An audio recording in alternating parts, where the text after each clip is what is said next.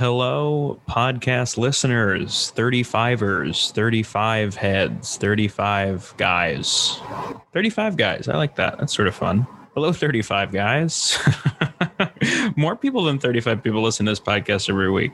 Um, but if it were exactly 35, that'd be sort of nice because uh, it's definitely not 35 minutes anymore. We are way past that. But um, thanks for listening, everybody. You clicked on the episode, so you know that today's guest is a really special one.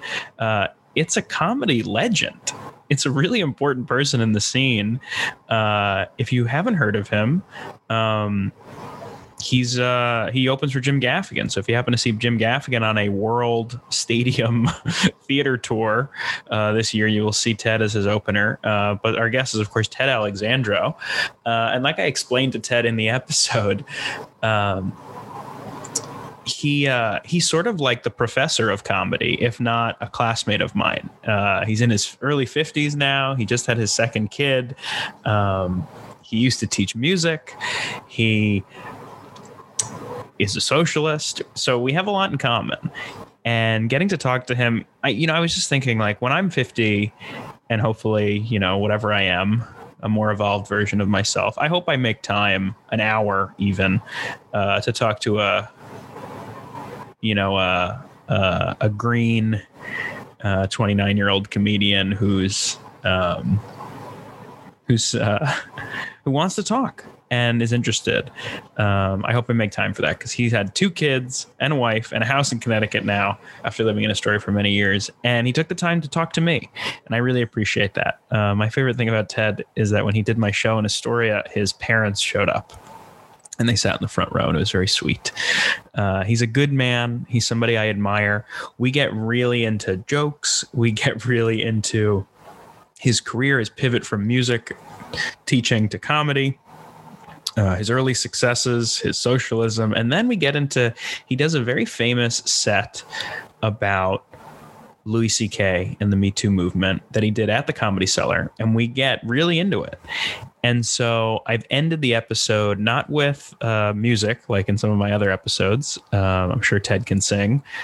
Uh, but this episode does not end with Ted singing. This episode instead ends with uh, three jokes by Ted. One, uh, we, which I all three of I reference. One is uh, a joke about Bernie Sanders and James Taylor. The other is about Zion Williamson, the basketball player, and the final one uh, is his entire seven minute set at the Comedy Cellar uh, about Louis C.K. and Me Too. I will preface that at the end in case somebody doesn't want to hear it for whatever reason. You know, um, Ted's on the right side of these, things, but he is also making jokes um, on the topic of things that sometimes people don't like to hear jokes about. So I will just give you guys a heads up. But I like these three jokes because all three of them are all three like bits are really really funny but they also they all inform his worldview um, which is one of um, one of being a leftist uh, uh, left of left of the democrats and in a way that i find really inspiring and it's cool to just like you know he's one of my comedy heroes and you know he's in my email inbox now and that's pretty cool. And i hope god maybe one day i can be that for somebody else. Um, and if not if i can't be the comedian that ted can be i hope i can be half as kind as he has been and is to me. Um, so this episode was sort of a dream come true and i hope you really enjoy it.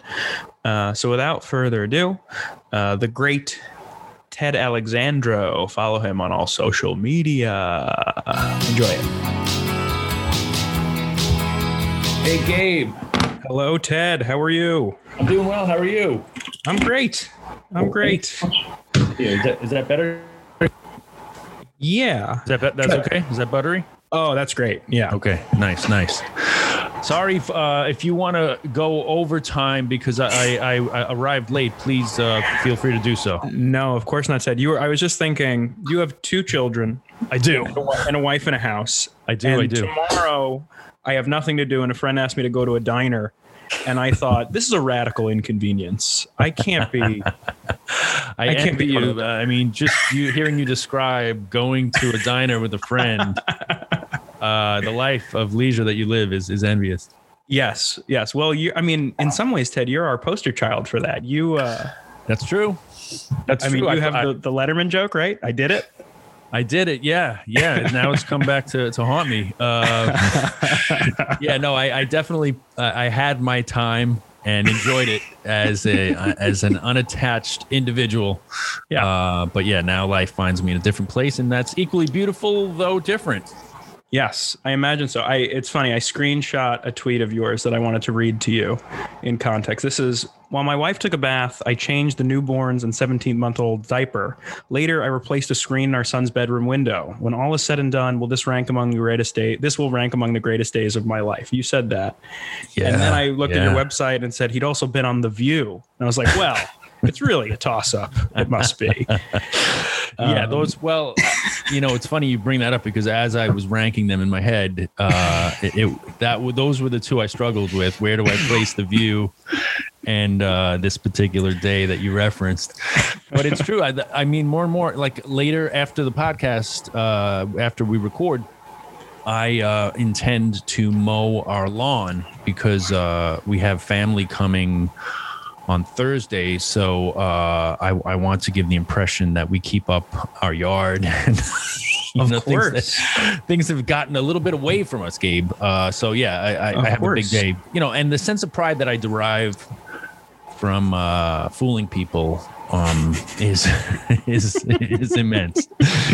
yeah, and those tasks must to use like the children's they hit different when you when you're provide right when you're a father that's true. When you get to mow a lawn, right? It's like for everyone. It's not just for you and your appearance, right? That's a that's a great point. Yeah, I would I would in fact argue that it's more so. Uh, it's a selfless act on my part. It's it's mm. for it's for others. Um, you know, yeah. at least that's what I tell myself. Yeah, but sure. but it is it's true. It's imbued with so much more meaning when it's not mm. just everything is when it's just not about me. Yeah, that's an. It's really. I mean, I listen. I'm a 29 year old single man in Astoria. I don't have that type of responsibility. But for a long time, I worked at a summer camp mm-hmm. for kids who were sick, and just you know, sick, sick wheelchairs. No, yeah, yeah, they were they were they were put up with it. Um, but you know, you're waking up at four in the morning to change a diaper, put a kid in a wheelchair, that stuff. Yeah, yeah. And it's like a Zen like, you know, it was eight weeks, it was a perfect idyllic job. Yeah. And you just give and give and give and give. And by the end, you know, someone would read the giving tree and you'd just like bawl your eyes out. You're like, I have nothing left to give. I need to go drink or do whatever I need to do. I would think by the end of that eight weeks, you'd be like, that tree did not give enough. I have given more in these. There's a, still a stump. What? There's still a stump. yeah, I'm a shell of a man. I didn't do any open mics. right, right. No, man, uh, kudos. That's that's uh that's admirable to uh to give of your time and and to give to folks who could use your help. It's nice, though. I will say that th- it always made me appreciate parents so much because I'm right. like, oh, we day six, those kids leave, mm. but for you guys, that's just Saturday. That's when you're on full time. It's funny, um, man, because yeah, I have an 18 month old son and a mm-hmm. two month old daughter. And only recently have I really started to feel like, you know, I can wake up. Like last night, I, I woke up probably three or four times during the night um, to deal with one or the other and you know my wife as well. Uh, I don't mean that I woke up to deal with her. I mean that she, she did. um, it's like I have three kids. I mean, um, no. so yeah, but my point is that it didn't uh, bother me. Like in the early going, it was like, fuck, like when ha- when am I gonna get my full sleep? You know, when am I? You know, like I was still pining for like just a full night's sleep, or just you know, when are they gonna get back to to sleep? Or you know, but now I, I've kind of reached that zen like time of uh, I just hear the I'm, I'm like a volunteer fireman. I hear the alarm, I get up and I go to I go to the site. yeah. That's a that's a good analogy, I think. You're underpaid. yes. Um, yes. But that that's well said. So Ted, we are here to promote your album. Yes. Um, can we so I've listened to it. It's fantastic. I love it. Thank um, you. Can you tell me a little bit about like so it's called The Lost Album and the um, the construction of it is sort of interesting in that like it's from years, it's different years put together into one. Yeah, album. yeah, yeah. It's kind of a patchwork album, uh, yeah. even more so than my last. I put out three albums slash specials during the pandemic. Uh, yeah. The first was an accident. That was uh, Stay at Home Comedian. which Yeah. was just kind of pieced together from Instagram lives. So that was talking about the pandemic, and uh, the New York Times wound up writing about that. I guess just because it was a, a novelty and no one else had put out a a spe- you know like there was no other content coming out. Yeah. So I kind of put out this tongue in cheek special. So so that got some some press, uh, and then I put out Cut Up, which was pieced together from three performances, uh, three venues, I should say. Um, the Cellar, uh, the Village Underground, and Helium in Portland. So those were the three that I used as kind of the spine to put up together uh, the hour that was in Cut Up. Uh, and then uh, the latest one is the Lost album, which you referenced, and that's even more of a patchwork because the whole idea behind the Lost album was there was 10 years or, or plus, maybe 11 years between my first and second albums. Uh, as much as you want was put out in 2003 and uh, i did it which has the joke that you referenced about you know making it into my 40s as a single man. Uh, i did it was put out in i think 2014 so uh, thi- this album, the Lost album, represents those 11 or so years. Uh, though there are bits even from outside, they're mostly from those years in between my first and second album, Yeah. where I just had never put out an album. I did Comedy Central specials. I did uh, Letterman, Conan. I did all these appearances, and I think in my mind that kind of I thought like, oh, the material's out there, you know. And this was before kind of the mindset of put out an album every year, every two years, every you know whatever.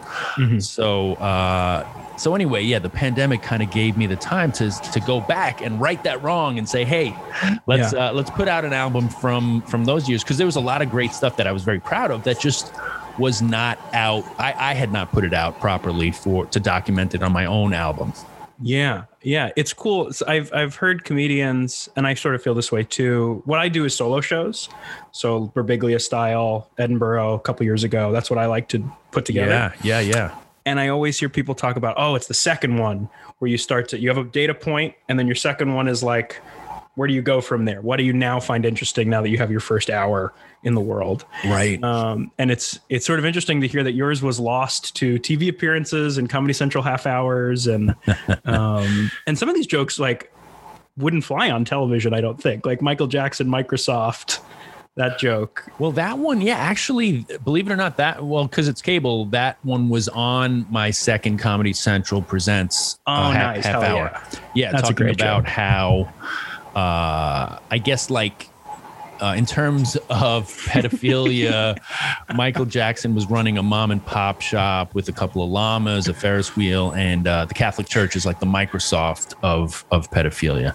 Titans Um, of the industry. titans of the industry yes yes so yeah man that and i'm glad you brought that up because that was one of the jokes uh that was like some a joke that i was proud of that you know not to say it was lost because it was on a special but i wanted it documented and also it's kind of interesting because a lot of the stuff on the album is uh time time specific but yet it has this um kind of lasting feel because of the fact that someone like Michael Jackson uh, is such an icon, and and you know, there's been documentaries since. You know, this this was joke was like probably close to 20 years ago, and uh, there, there's been stuff since, and and also uh, same with there's some Tiger Woods stuff that I did back in the early aughts, and obviously he's been through kind of several news cycles and things that have happened.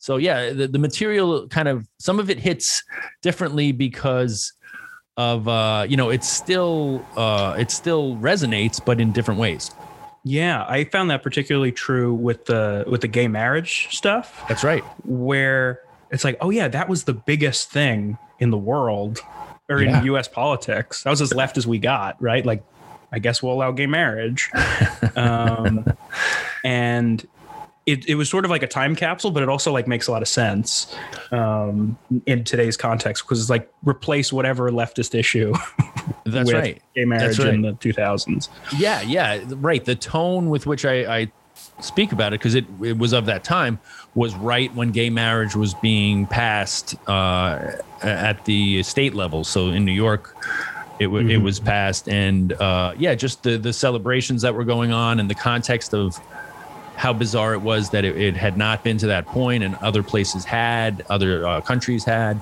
Yeah. So, and I yeah, it- imagine.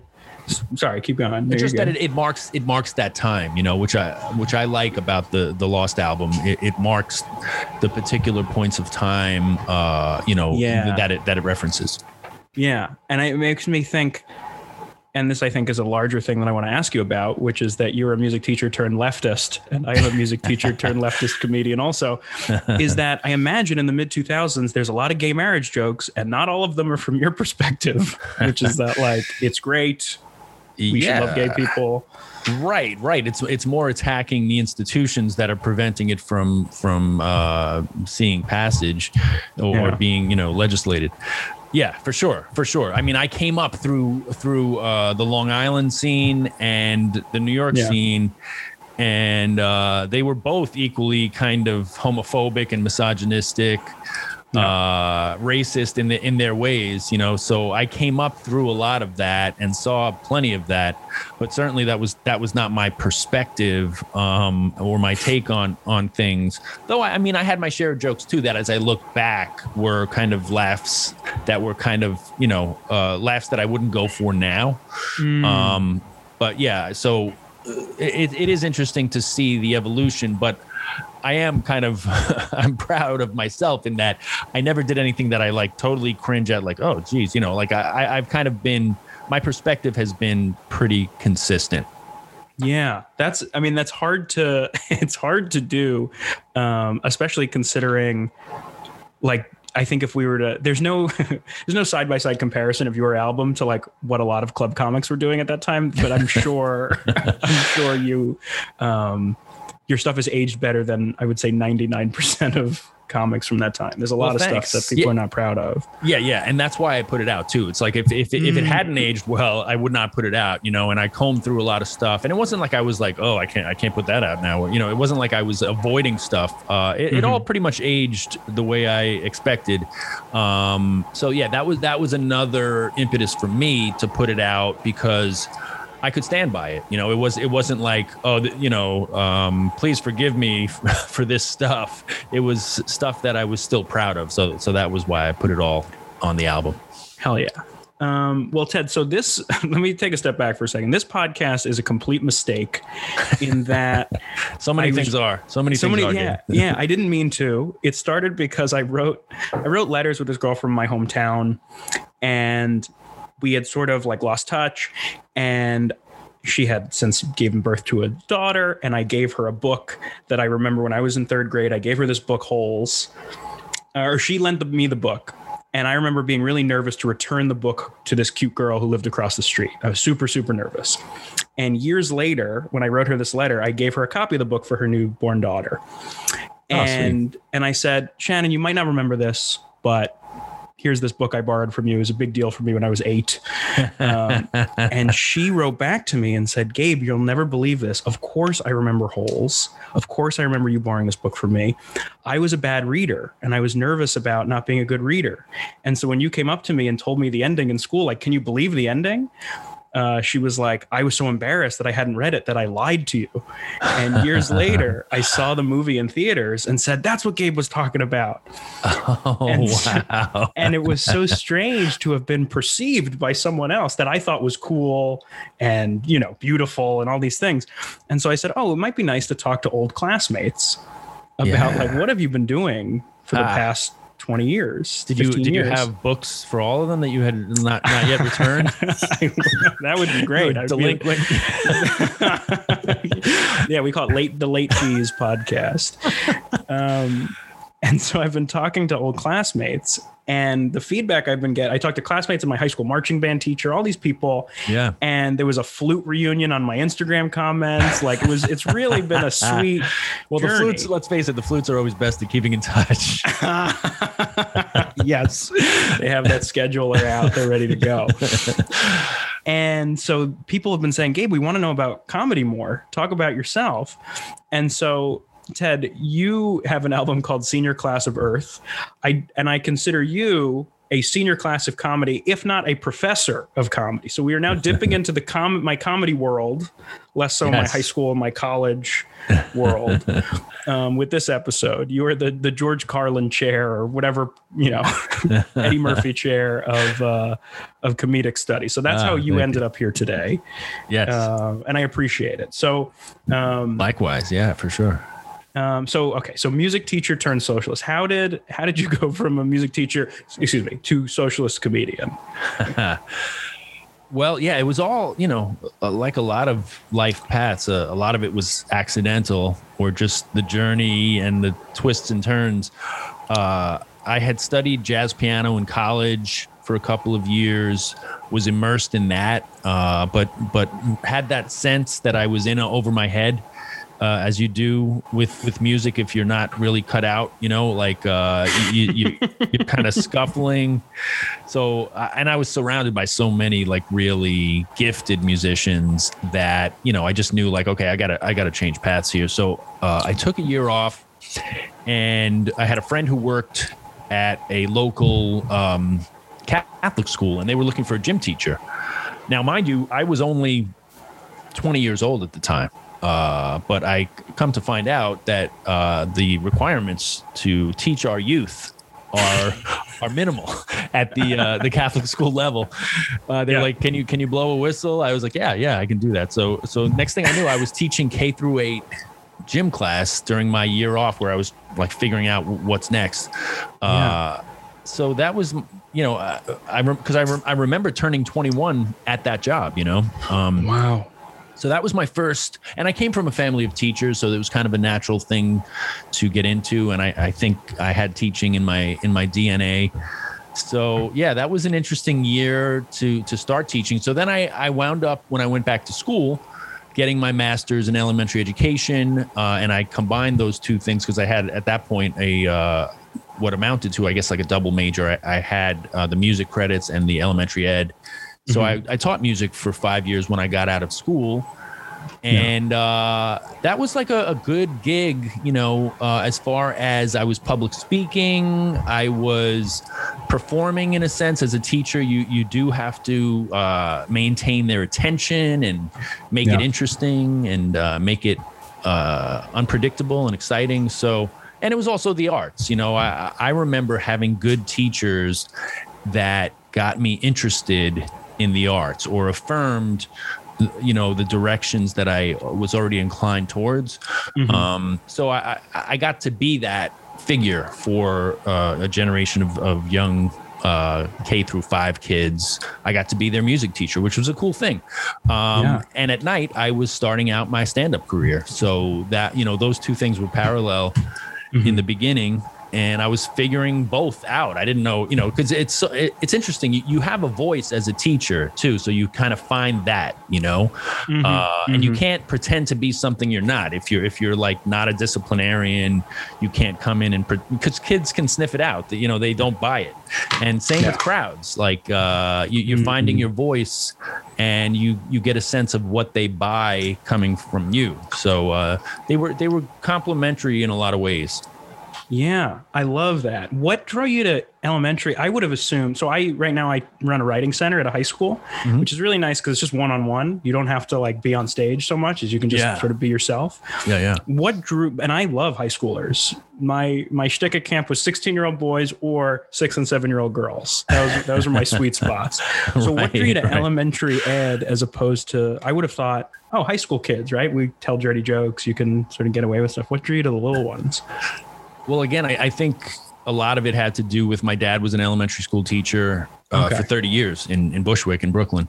Yeah. And uh, so uh, I, yeah, and ha- being one of five as well, the second oldest of five, I guess I was used to kind of having younger kids that I was in some way not responsible for, but you know, just mentoring in some way.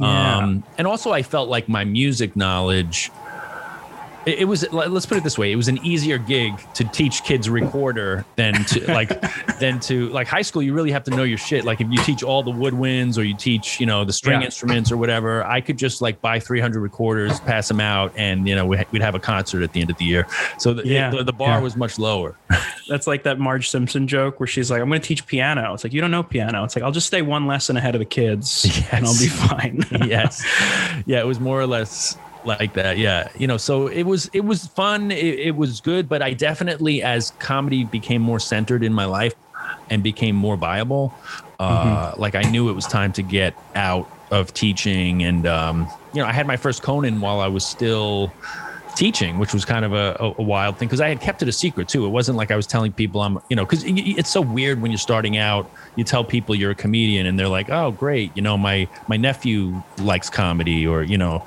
Yeah, everyone's got a story about some, you know, you, they don't they don't think you're really doing it.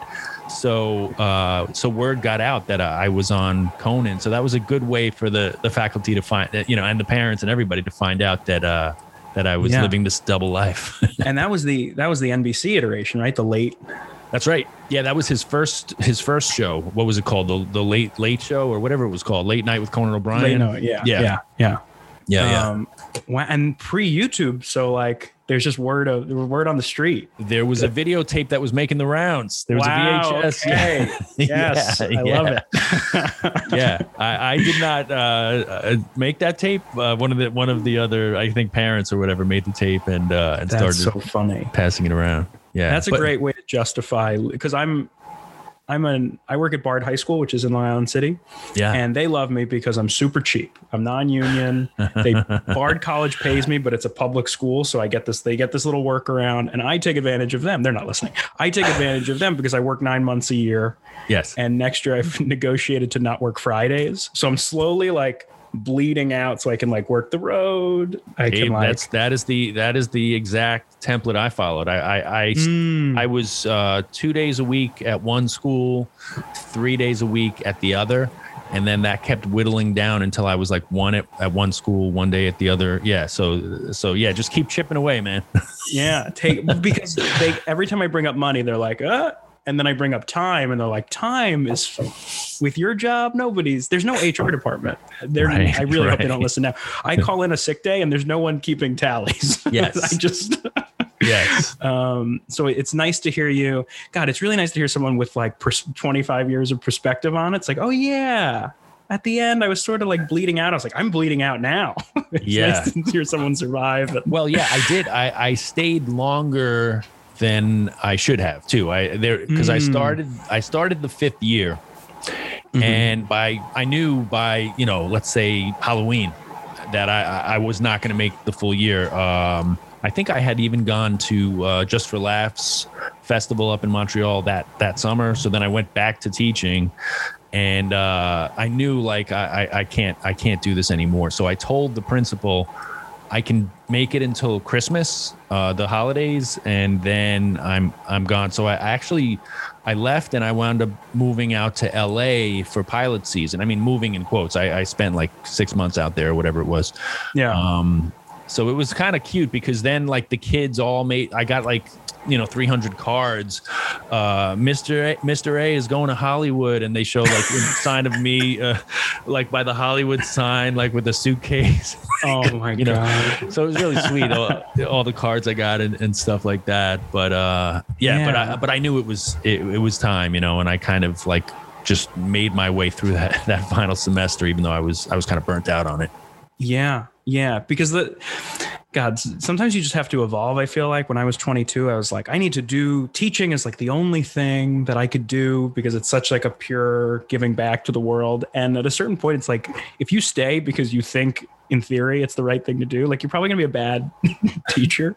yeah Um, you should yeah, has to- follow. yeah it really has to be something either that you you are impassioned about or that you're you're you're burnt out and you're just going towards the pension you know like the people that the lifers that are just you know Yeah. hitting the clock too it's it's one or the other kind of yeah, we brought it was so funny. We there's a couple people I know who are like that. And we went to we had a teachers po- a Friday afternoon teacher gathering at the Creek and the Cave. Yep.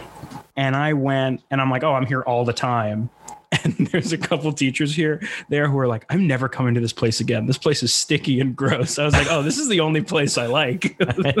this is home. Yeah, right. Yeah. What do you mean it's sticky and gross? Like, enjoy your pensions. Enjoy this job for 30 years. I, I gotta, there's other things for me. There has to be. Yes. Yes. Um, now, I guess my next question for you, Ted, is about um, is about your your what I would consider transgressive socialism at times in comedy when you know I, I I didn't identify as a socialist till after till I had some perspective on the Hillary Trump election Mhm. and started to drift towards sort of like leftist podcasts, leftist media, Right. um, the Matt Christmans of the world, the Briahna Joy Grays of the world, where I'm like, oh, these are my people. Right. Um, this binary that we've been sold is not good and bad. It is all. It is you know, it is these two parties and then like people I um, respect. um, right. and so where when did you start like sort of identifying as like either like a third party person or a healthcare is the most important thing person or whatever it is Yeah. uh, that yeah. defines your leftism Yeah, I think it, it again, it was a, a journey and um, it kind of presented itself to me as I became more engaged. Um, you know, as far as activism goes, uh, I had organized the comedians for a pay raise on a couple of occasions. So that was kind of my entrance into organizing and activism uh, Yeah. almost accidentally. You know, it wasn't like I was like a big labor guy or union, but I, I, I kind of worked backwards and, and then I Mm. started learning about those things and learning about history and connecting with other people who had more knowledge than I did. Uh, so yeah, we formed the New York Comedians Coalition and, and got the pay raised on a couple of occasions. Uh, and then, of course, the other big turning point for me was Occupy Wall Street and getting involved there and spending just about every day, you know, uh, that it was it was there for a couple of months, and I, I was there probably, uh, gosh, I don't know, 80, 80 plus percent of the time. Anytime I was home, yeah, you know, just wound up going. I, I was just so comp- I went down on a lark because I read about it in in the New York Times. Uh, there's people camping out in Lower Manhattan, and it, again, I wasn't like a big activist. Like, oh, I, I gotta be, I gotta be there. That's that's you know the, the clarion call for me. Uh, so I went down to check it out, and it just resonated with me so much. You know, like what people were doing and the audacity of being in the heart of the financial district and in the shadow of the World Trade Center, which was, uh, you know, at that point no longer there. Uh, it, to me, it, it was just so much symbolism and, and what these, this, you know, ragtag group of people were just choosing to put their bodies uh, in a park. And so, yeah, it was very compelling to me. And again, opened up almost a portal to think about all these things and to really, uh, you know, it's really an invitation to become uh, a student of so many different things. Uh, like you talked about finding your your people, finding people that uh, were thinking the same things, and you know, and, and so many. You know, I always liked the. Um, the the I, I don't know what I don't know if motto is the right word, but one of the uh, the things that you would hear uh, repeatedly at Occupy Wall Street was all our grievances are connected. So whether it was healthcare or the climate or mass incarceration or you know over policing, whatever it was, they were all kind of tied back to capitalism. Um, so yeah, that that was kind of a the beginnings of me really uh, having that perspective and digging you know because hmm. there's so, so many smart people there too. That's the other thing. Des- despite the media portrayal of like hippies or dirty people or this or that Yeah. i mean there's a lot a lot of very very smart people there. So that's why i kept going back. Yeah, I find it so interesting today with with some comedians who think they're transgressive or think they're truth tellers who really are just backers of big government and like the, like wars um, and things like that. And for me, like it, I, I feel similarly in that. Oh, the smartest people, the people that really inspire me, um, usually have this like leftist perspective, which is that like real freedom is everyone having health care. So you can quit your job and live your passion, right? If America were really great, you could have diabetes and quit your job and you wouldn't die. yeah But in this country, Like you couldn't have diabetes and and quit my job if if I had diabetes. I would just have to work there forever Yes. um, or find something else, and that's insane to me. Um, Right. Especially having worked with sick kids, sure. um, sure. That's that's sort of outrageous. Um, Yeah, and those are the things. Those are kind of the underlying things when you extrapolate all these issues, right? And the same with mass incarceration, all the all, all this human Mm. potential that is literally caged, right? Like uh, Wow. all, all of this uh, possibility, right, and dreams, and you know, like you said, even even people that are doing workaday jobs that they'd rather not be doing because they have to for whatever the case may be. Uh, Yeah. But again, all those grievances are connected and tied back to uh, kind of a lack of freedom in, one way or another. Yeah, the strangle on human potential, Ted. That's a you stumbled on something there, which is which is that how much mental health issues could we subvert if everyone didn't have to worry about you know getting sick and going bankrupt because of it? Not just the illness, but these things compound. Absolutely. Um, yeah, that's really well said. I, I guess I'd never attach the label of stifling human potential, but like that's what real freedom looks like, right? Like it's not yeah, I mean, if you ask, choices. sure, sure. If you ask any person on the street, like, what would you rather be doing? What's your dream? You know, uh, I, in a way, like, have you seen that uh, Humans of New York? Uh, th- those types of sites where they kind of people speak from the soul, and they just like kind of get the, these really uh, beautiful kind of snippets of of uh, you know who who these people are. Uh, but yeah, if, I think if you ask most people, and, and that's part of the beauty of, of being in the arts is like I'm I'm doing what I want to be doing, you know, which is which is a gift Mm. in itself. Yeah. But I think Yeah. most people, yeah, they they have that thing in the back of their mind where they'd rather be doing something else, or they'd rather be creating um, a business, or they'd rather be living somewhere else, right? Because I mean, that's another thing is, and we've seen that with the pandemic is uh, capitalism and its and its many kind of consequences move people around the globe, uh, if not the country. You know, uh, because when something happens or some disaster, you have to move back with your parents or back with uh, you have to have roommates or so all of these other kind of um, ripple effects of capitalism that are kind of incalculable as well. That that remove freedom of, of choice of, of of where you literally live. Yeah. Yeah, for the illusion of choice. That's right. That's like a big libertarian talking point, right? Like, Right. like they think it's choice, and of course it's not choice. It's right. It's Applebee's or Chili's. It's the same thing.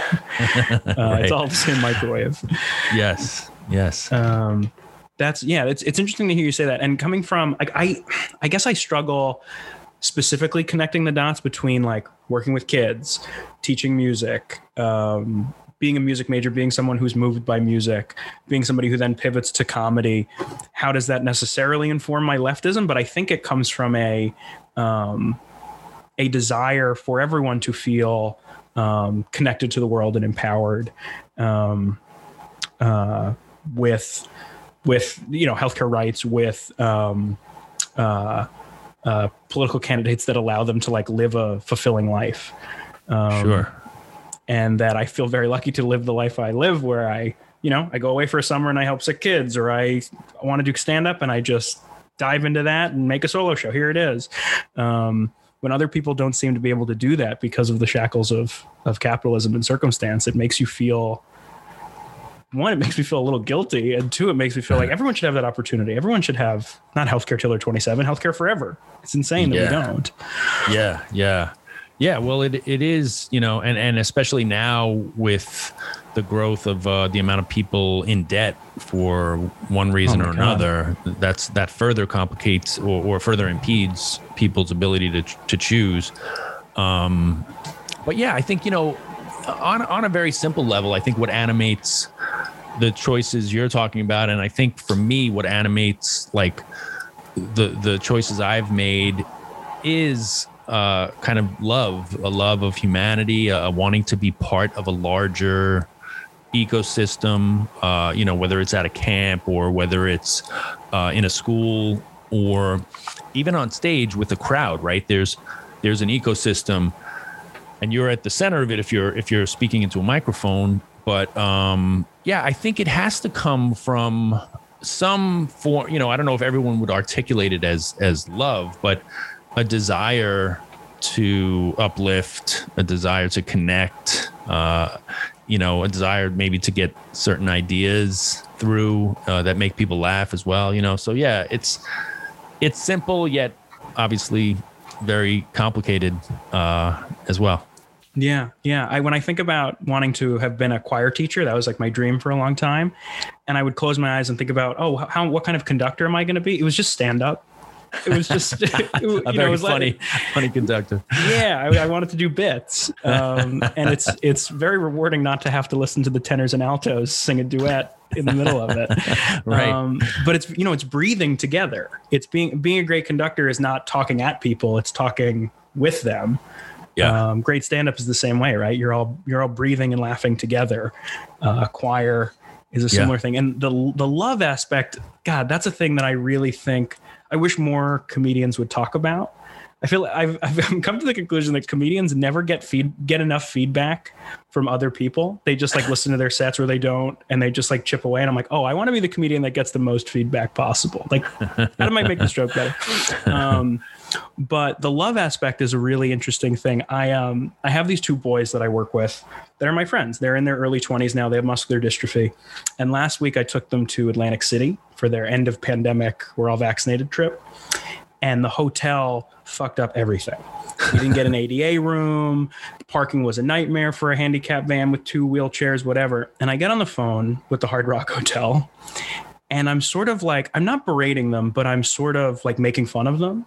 Yeah. Where I'm like, you couldn't have messed this up anymore. Right. Like if you woke up and said, I'm going to make Gabe's life harder, you couldn't have done a better job than you've done. Yeah. And I'm sort of teasing him. And finally, he gives us a free night. And I hang up the phone, and Austin goes, Gabe, that's why you do comedy. It stops you from being so angry. I was like, oh no. I was like, that's a whole solo show right there, Austin. You just drilled me. that's great. That's great. And also, uh, you know, your choice of uh uh, of hotel like i don't know if if uh, like a rock and roll theme like rock and roll is not known for its uh, attention to detail customer you know? service yeah right, right. It's, yeah it's not sex drugs and customer service oh, that's another great Simpsons joke. The first rock and roll fantasy camp, they say the first rule is there are no rules. The second rule, no outside food. That's great. yes. Um, yeah, Ted, that love, that love element is a real key ingredient, I think, to my politics, to the comedy that I love, that I value. Um, and it's why so much of the, so much of comedy today that doesn't feel like it comes from a place of love. It comes from a place of triggering the libs or saying the most vulgar thing. Um, it just doesn't appeal to me. It's not that I think it should be illegal. I just think it's boring. yeah, no, I, I agree. And, and I think, you know, a lot of comedians would probably almost bristle at the notion of bringing up love, but you have, mm. you have to, hmm. lo- you have to love people to, to go to uh, whether it's the creek every every night, every week. You know, the, the places we're going night after night, year after year for decades. You have to love what you're doing and you have to love people because mm-hmm. once we get there, it could be anywhere, right? It, it, it, it, it almost like you lose everything fades into the background. It's just people congregating. It could be a Holiday Inn in, in Passaic, New Jersey, or it could be the Creek and the Cave in, in, Long Island City. You know, it all kind of you, you're just people who have left their home for an experience. Um, mm. So yeah, I think love does animate that.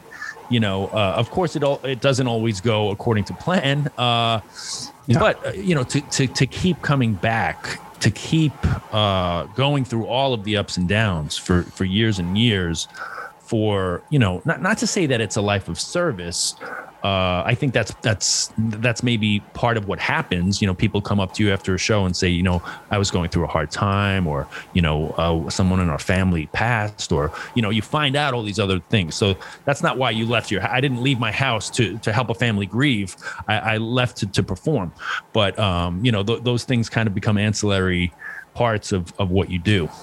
Yeah, yeah, that's really well said. That's really well said, Ted. Um, I uh, I have a couple more things written down. One is with the Co- with Bill Cosby being released, I rewatched your uh, your Louis set, which Yeah, when I watched it, Ted, I said to myself, "This is the only set a comedian should be proud to show their child." like, hey, this is what I do. Um, because what stands out a year and They're a still, half they're later, still young. They're still young, probably yeah, probably a little early. It's probably a little PG thirteen. Um, yeah, don't show them now, Ted. That's a bad idea.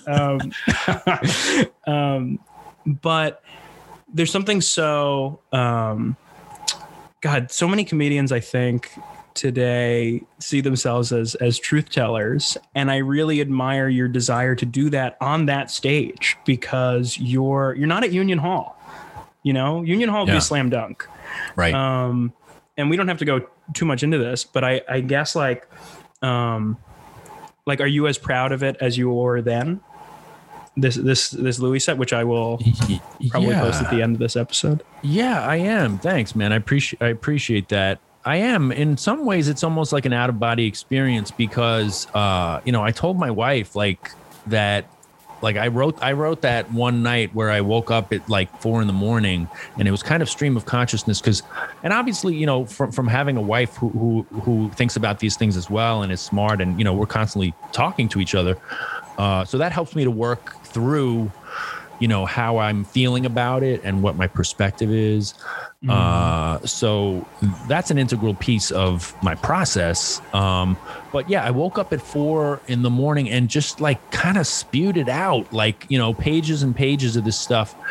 And uh, initially, I actually reached out to Trevor Noah because I had just done uh, the the Just for Laughs festival with him, uh, like just weeks prior, and we knew each other years back. We had done a gig in the UK many years ago, uh, so just reconnecting. He said, "You know, I love what you're doing. Uh, here's my number. If you have, you know, he gave me his number, his manager's number. So I thought, like, maybe I'll I'll see if I can make you know foolishly I, I can make a daily show segment out of this.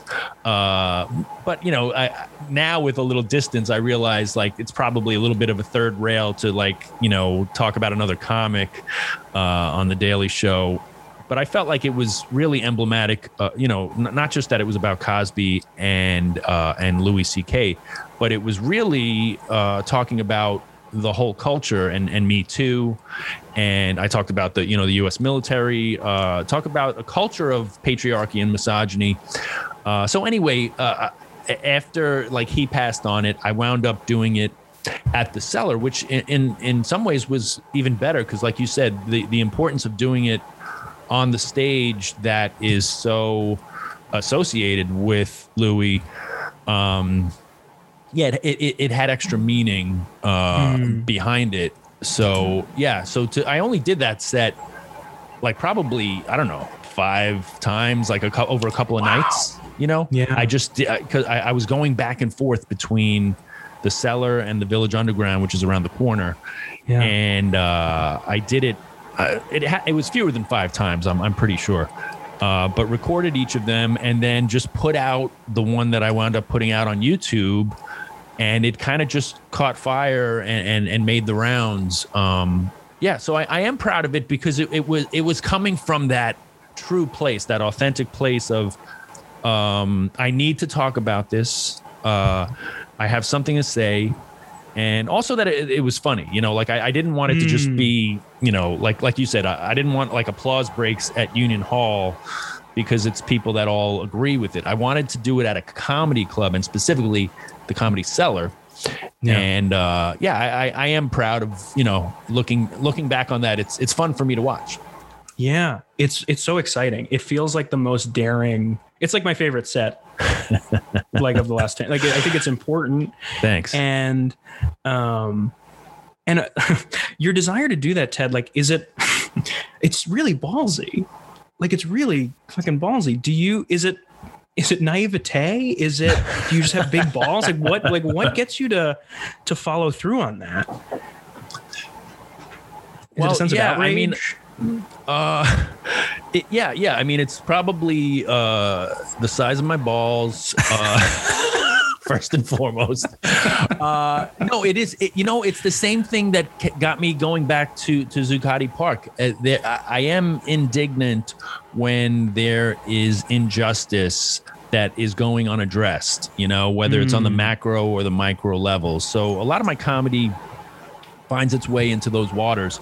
Uh, so, and now this was a, a particular uh, ecosystem that I, you know, I this wasn't just a story about Louis C.K. Also, I used to open for him in like 2007, 2008. I, I worked, you know, very intimately with him for like a year, where we were, you know, traveling just the two of us, uh, going to venues, and so he was, you know, a friend in terms of like comedy. Like we were friends. Like you know, we weren't hanging out outside of stand up, but you know, he thought enough of me to to ask me to open for him. It was a great, you know, this was like during the Louie show years, uh, right from its inception. So I was kind of a fly on the wall. Even actually, I remember right when he, he got the deal when he decided to go with uh, with FX for the show. But anyway, uh, so yeah, all of that kind of informed it too, where uh, I, I felt it was almost like my responsibility for lack of a better term, like yeah. to to speak to speak on this uh, on behalf of all of my colleagues, uh, mm. female, mm. male, uh, all patrons, uh, but but but but mostly because because it didn't sit right with me, and I felt like the, the, backdrop against the, which the set happened too was Louis had just come back to the cellar kind of yeah. unannounced. Like they just put him back on the stage uh, as if nothing had ever happened. And I felt as though, like, wait a second, um, you know, not enough has been done to properly address what took place, you know? Mm. So, so yeah, I, I just felt like, um, for someone that I held in high regard too. So in a certain sense, I, I was taking him to task. That was a piece of it, but yeah. I was it was more of a comedic context he he was part of, as was Cosby. Uh, so yeah, all all of that kind of fit together. Um, yeah. But yeah, it, with these kind of things, Gabe. Uh, more often than not, I find that I, I have to do it. I can't not do it. Like I have, I, I, you know, I, I, I remember speaking to uh, Todd Barry, speaking to, to Gary Gulman, uh, Judy Gold, like talking, and everybody was, was having these conversations. Yeah. But uh, you know, I, I, felt like, all right, let let me see if I can. Um, if I can do this, you know, and, and that's yeah. the most exciting thing about stand up too, is like, yeah, uh, let me see if I can do, if I can do this, you know, I, I knew what I wrote. I knew it was, was funny uh, but I knew it wasn't easy too. Some some jokes are easy to tell. Some sets are easy to do. Others are uh, a, a, challenge to do, yeah. and that that was definitely a challenge. Yeah. Oh, it's really nice to hear you say that um, because as a uh, you know who wasn't a fan of Louis, I feel, sure. and also I feel connected to comics I work a weekend with. You right. travel with someone on the road, like of that's course. an intimate thing that you're doing. Of course, you're, you're um, friend, you're friends for life after one one weekend. One right? weekend, yeah, yeah. Uh, even people I don't even necessarily like, I'm like, oh, we have a bond. I brought them up on stage. Of course, of course. Um, yeah. And the thing that disappointed me so much about the whole Louis situation, and the thing, really, the thing that grinds my gears now is that I do believe in restorative justice. I do believe that people are redeemable. Redemption, yeah, all of it. Forgiveness. And I never I never got any of that. I never got a real sense of remorse or wanting to course correct. Um, and it, it, it's disappointing. The person I thought he was from his stand up was somebody who would want to be better. And I guess I that never getting that made me feel yeah. empty. And your set made me feel a little bit more whole that you could still be mad. Yeah, yeah yeah, I mean, um, yeah, I felt like it was a missed opportunity there for for again somebody that I held in high regard, somebody I considered smart. Yeah. Um, yeah, like a real opportunity for a mea culpa and to demonstrate. Um, here's what I'm doing you know, and here's where I am now, you know. And yeah. like you said, I, am all about forgiveness and second chances and redemption. But uh, yeah, to just show up like that, um, didn't like it, you know, didn't like the way the cellar handled it. And I told the owner too. That was another thing. I had a conversation with the owner of the club, Noam, and uh, I said, nah, this is this isn't right, man. This is not right." Yeah.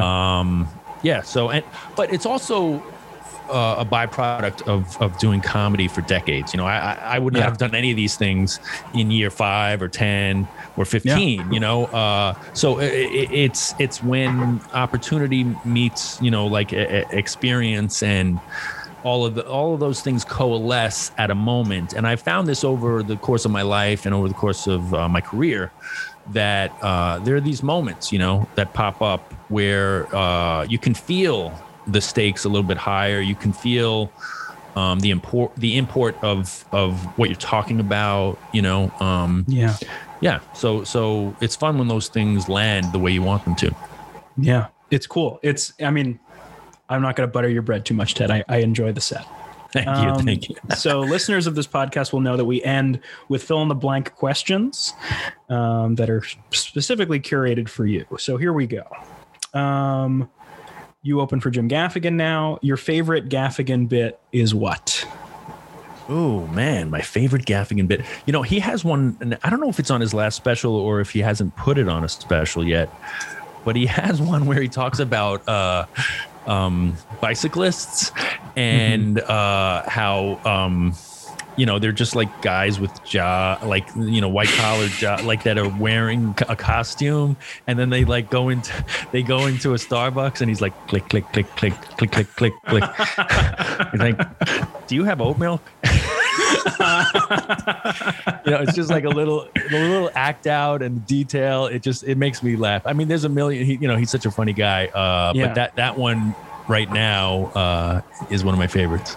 Yeah, I was driving around with a buddy recently, and Comedy Central Radio was on, and you know it's a deep Gaffigan special from probably ten years ago, and he's talking about whales, Yeah, and, yeah. and the Indian Ocean, and like the whale who swam from the Indian Ocean has stomach problems, and I was like, there's a lot of hacky ways to do Indian food jokes. That is by far the best joke. like it's so good.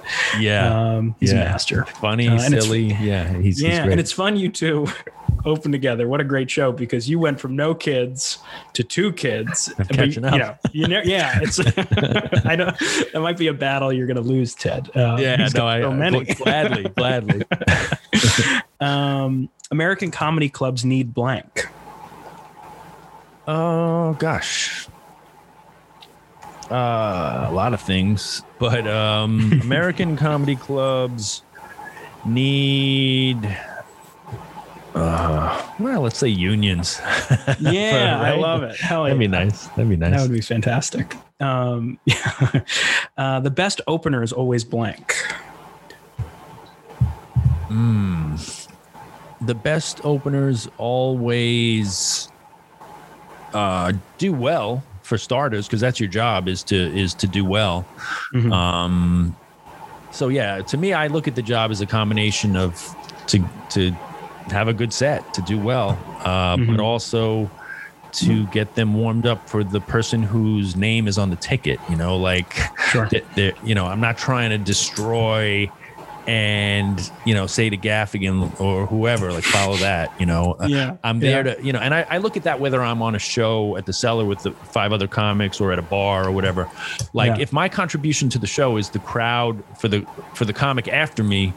Uh, they- they're they're in a good mood and they're they're ready for the next comic. That you know that that's a good thing. I'm not trying to like you know just uh, flame the place so that uh, they remember me and nothing else. yeah, yeah. It's uh, comedy is a, a team sport in that way too. Um, yeah. which I I did. I played golf with Tony Deyo last week, and he oh yeah, told Tony. us Yeah, great guy. he's the best. Yeah. and he he goes, yeah, I do all these like clean jokes, and then I love to tell the next dirty comic, follow that. right, right. yeah, he's the best. Uh, he's so funny. Um, okay, final one. I'm going to give you a choice of three of your jokes, and you're going to tell me which one is the best joke. All right. All wrote.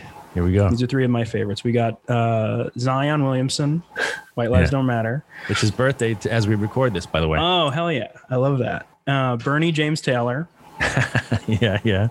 or uh, Michael Jackson Microsoft. and the winner I will also play at the end. wow. Well, thanks. Thanks for naming those three. Um, I would say it's it's from one of the first two that you mentioned, just because the the other one is is kind of in the rear rear view mirror a while Sure. now. The other, the you know, I always feel a, a little bit more attached to the more recent ones. Mhm. Uh, so I'll I'll go with Zion, the Zion Williamson bit, just because I like when I can take a person or a uh, an event and extrapolate it to have like kind of larger meaning. Talk about something bigger within Yeah. the context that you know use it as kind of a uh, an entree into larger themes. So so Yeah. I mean, I do I do that with the Bernie James Taylor bit as well, and I love that bit. But I feel like that one's more niche, whereas the Zion one, you know, that one kind of went a little viral as well. Uh, yeah. Yeah. so, you yeah, could that- hit a teenager in Oklahoma who's like, this Zion bit is amazing. I think that one did have universal appeal. But I will say the James Taylor Bernie bit where is made me feel like because I go to see James Taylor with my family too. and I was like, this it belongs in the Smithsonian. And um, it's it's one of those jokes where you hear and you're like, only one person could write this, which is like the best kind of joke. Well, apparently too, Gabe. It could have been. It could have been you. it could have well. been me. I know. I know. Right now, mine is I'm doing a long bit about the Goldman, the CEO of Goldman Sachs is a DJ, and I'm like, oh, this has a, a flair of Ted Alexandro in it. I love it. I love it. Because he went to my college, and so they use him to fundraise. And so Oh, I'm like, nice. this is your pitch. this is the worst person on earth. Um, all right, Ted. This is where it's exactly two o'clock. Um, you're a really kind man. I really appreciate it.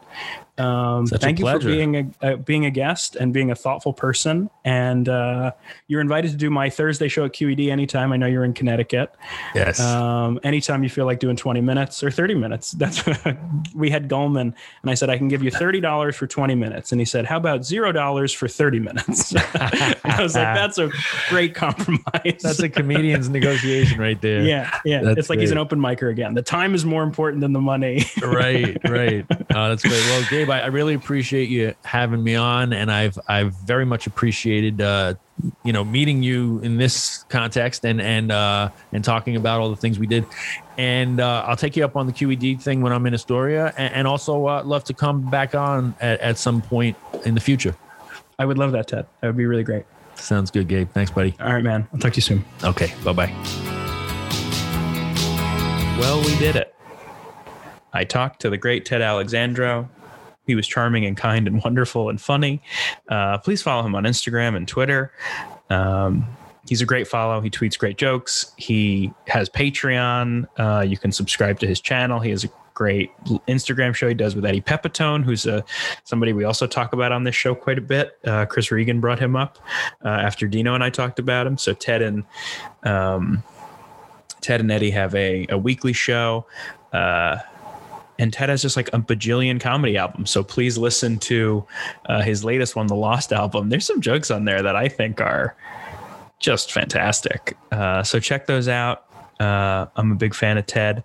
And we're going to end with three jokes, right? So we got the Bernie Sanders, James Taylor joke, the Zion Williamson joke. And then, uh, just a heads up, is about a seven minute set.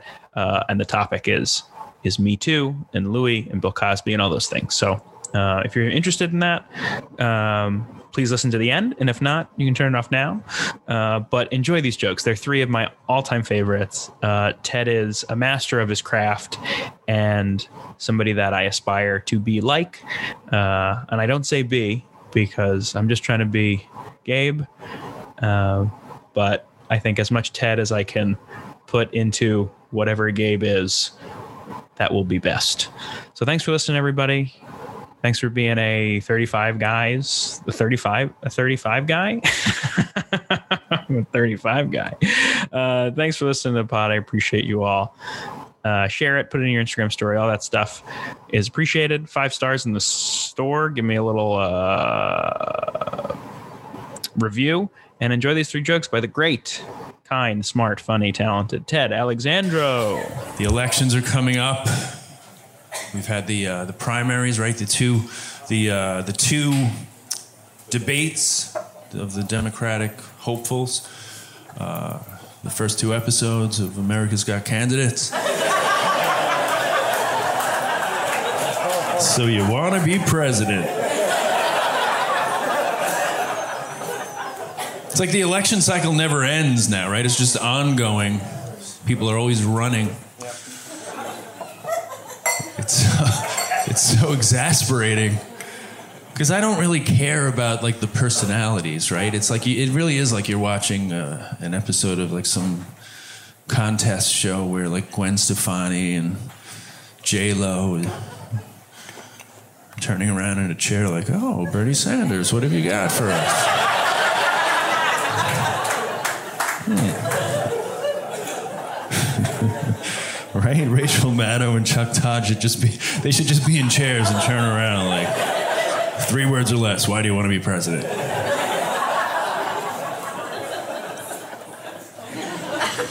I like Bernie, but I like Bernie the same way I like James Taylor. Every summer I go to see James Taylor with my family. We see him in concert. And you always hope that he's going to play Fire and Rain, You've Got a Friend, Sweet Baby James. Same with Bernie. He gets out there, he tunes up. Like, I think he plays Income Inequality.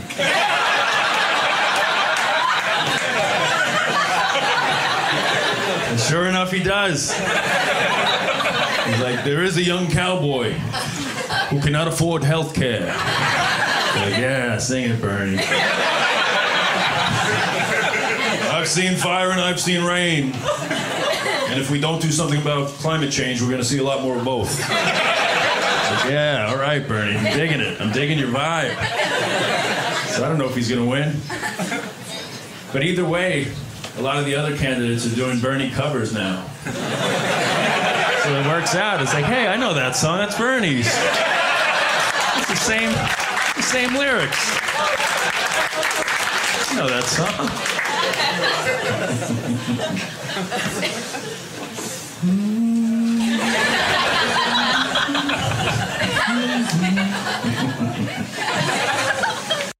There's this kid who's the projected number one pick in the NBA draft. His name is Zion Williamson. Yes, some of you are so excited that you, you, you yell it out.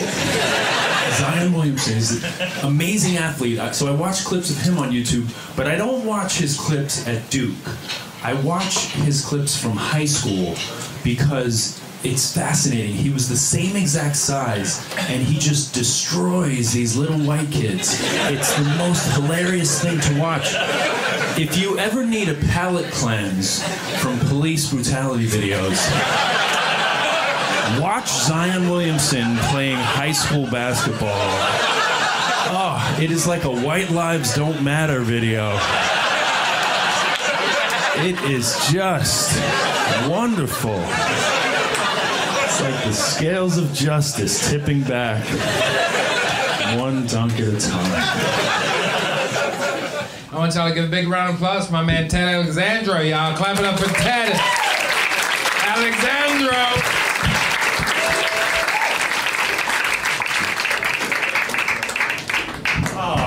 Guys, for almost clapping until I made it to the stage. what does a guy have to be convicted of sexual assault to get an extended ovation? What do I have to do up here?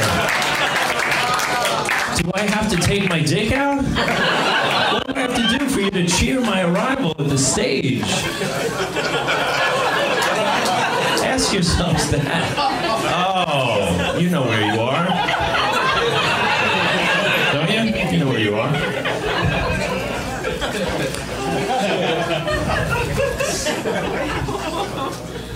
Tough time for stand-up comedy. Particularly certain comedians. What's going on though? The icons, right? They're dropping like flies. Bill Cosby's a rapist. If you had told me in the 1990s that between Bill Cosby and Donald Trump, one would go on to become president and one would be going to jail for rape, I would have got that one wrong.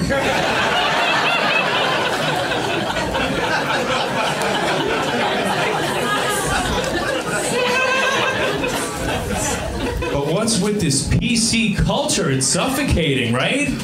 Oh. Do you want to live in a world where a man can't politely ask a colleague if he can take off all his clothes and masturbate to completion? Are we in that? Is that where we are as a culture? In the most gentlemanly of terms, may I please take my dick out and ejaculate in the workplace? Is that where we are?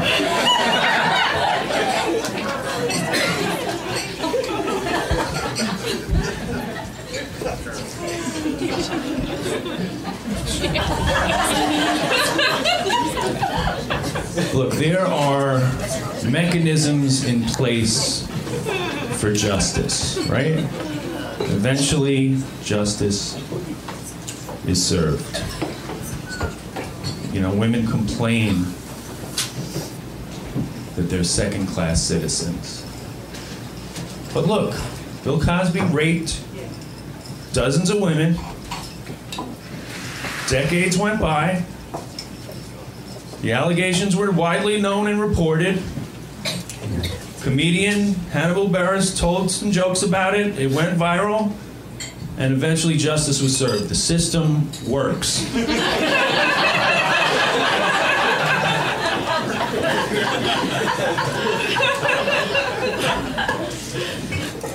The U.S. military has an epidemic of sexual assault and rape.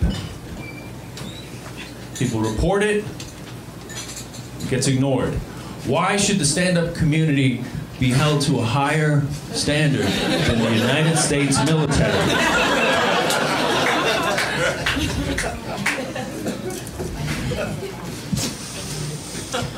It's fucked up, right? Very fucked up. Why can't we just return to the golden age of comedy? Why can't we put it behind us? Just return to the golden age.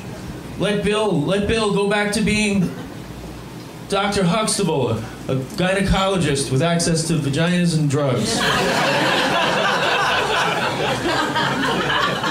they say criminals leave clues.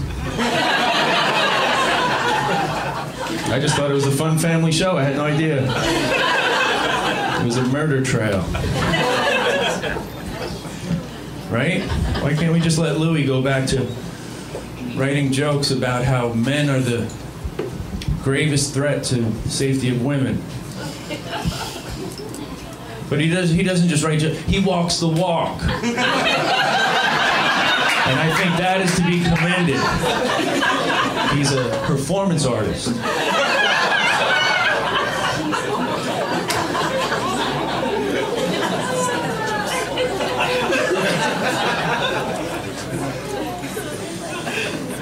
Very disturbing, Mr. CK.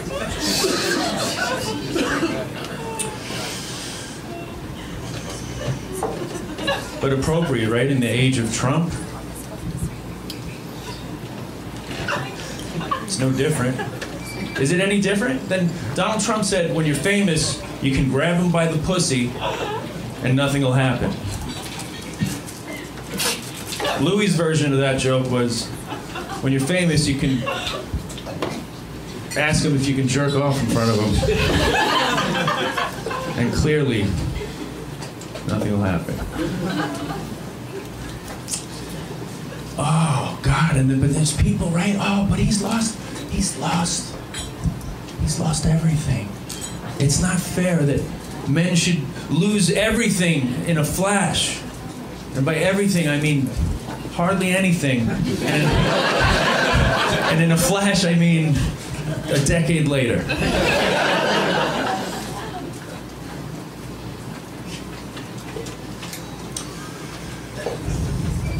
All right, let's let's let's do that shift. Said what I need to say for tonight. Maybe some jokes would be nice. Not that these aren't, but you know, this is what I walk around thinking all day. And now you're gonna see my comedy act.